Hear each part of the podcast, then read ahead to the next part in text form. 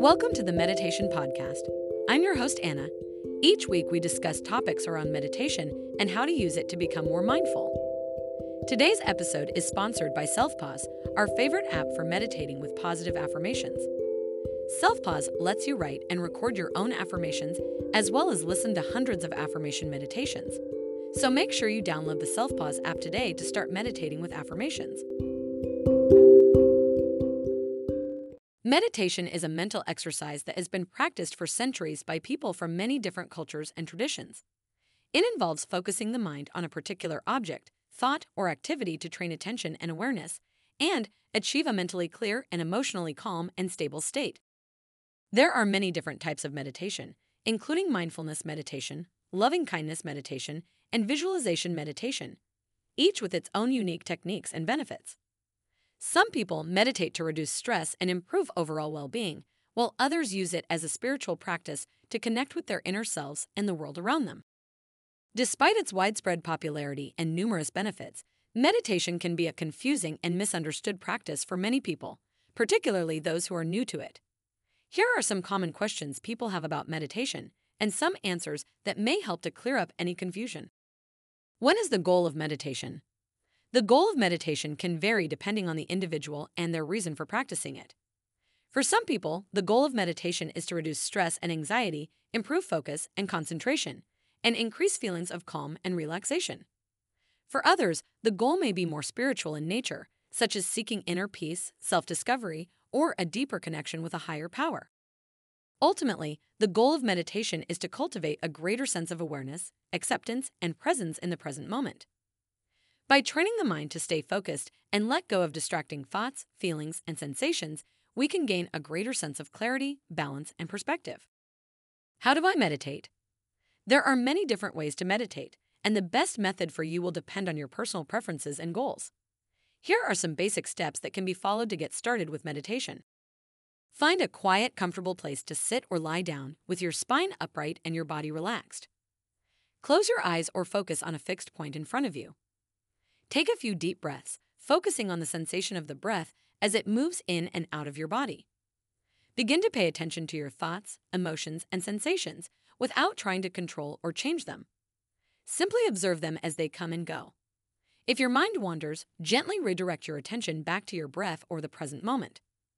As you practice meditation, you may find that your mind becomes quieter and more focused, and you may experience a sense of inner peace and clarity. It's important to remember that meditation is a process and it may take some time and practice to develop your skills. How long should I meditate for? There is no set rule for how long you should meditate for, as it can vary depending on your goals and schedule. Some people find it helpful to set aside a specific time each day for meditation, such as first thing in the morning or before bed, while others prefer to meditate in shorter bursts throughout the day. A good starting point is to try meditating for 10 to 15 minutes per day, gradually increasing the duration as you feel more comfortable and confident. It's important to listen to your body and pay attention to your own needs rather than trying to force yourself to meditate for a certain amount of time. Is it normal to fall asleep during meditation? It is common for people to fall asleep during meditation, particularly if they are feeling tired or stressed. While meditation can be a relaxing practice, it is not meant to be a replacement for sleep. If you find that you consistently fall asleep during meditation, it may be helpful to try meditating at a different time of day when you are more alert, or to find a more comfortable position that allows you to stay awake. If you are struggling to stay awake during meditation, you may also want to try a more active form of meditation, such as walking meditation or yoga, which can help to keep you more engaged and awake. It's also important to make sure you are getting enough sleep and managing your stress levels, as these can both affect your ability to stay awake during meditation. Is it normal to feel anxious or agitated during meditation? It is common for people to feel anxious or agitated during meditation, especially if they are new to the practice or have a lot of stress and tension in their lives. This can happen because meditation involves bringing our attention to the present moment, which can sometimes bring up difficult or uncomfortable thoughts and emotions. If you find yourself feeling anxious or agitated during meditation, it's important to remember that these feelings are normal and temporary.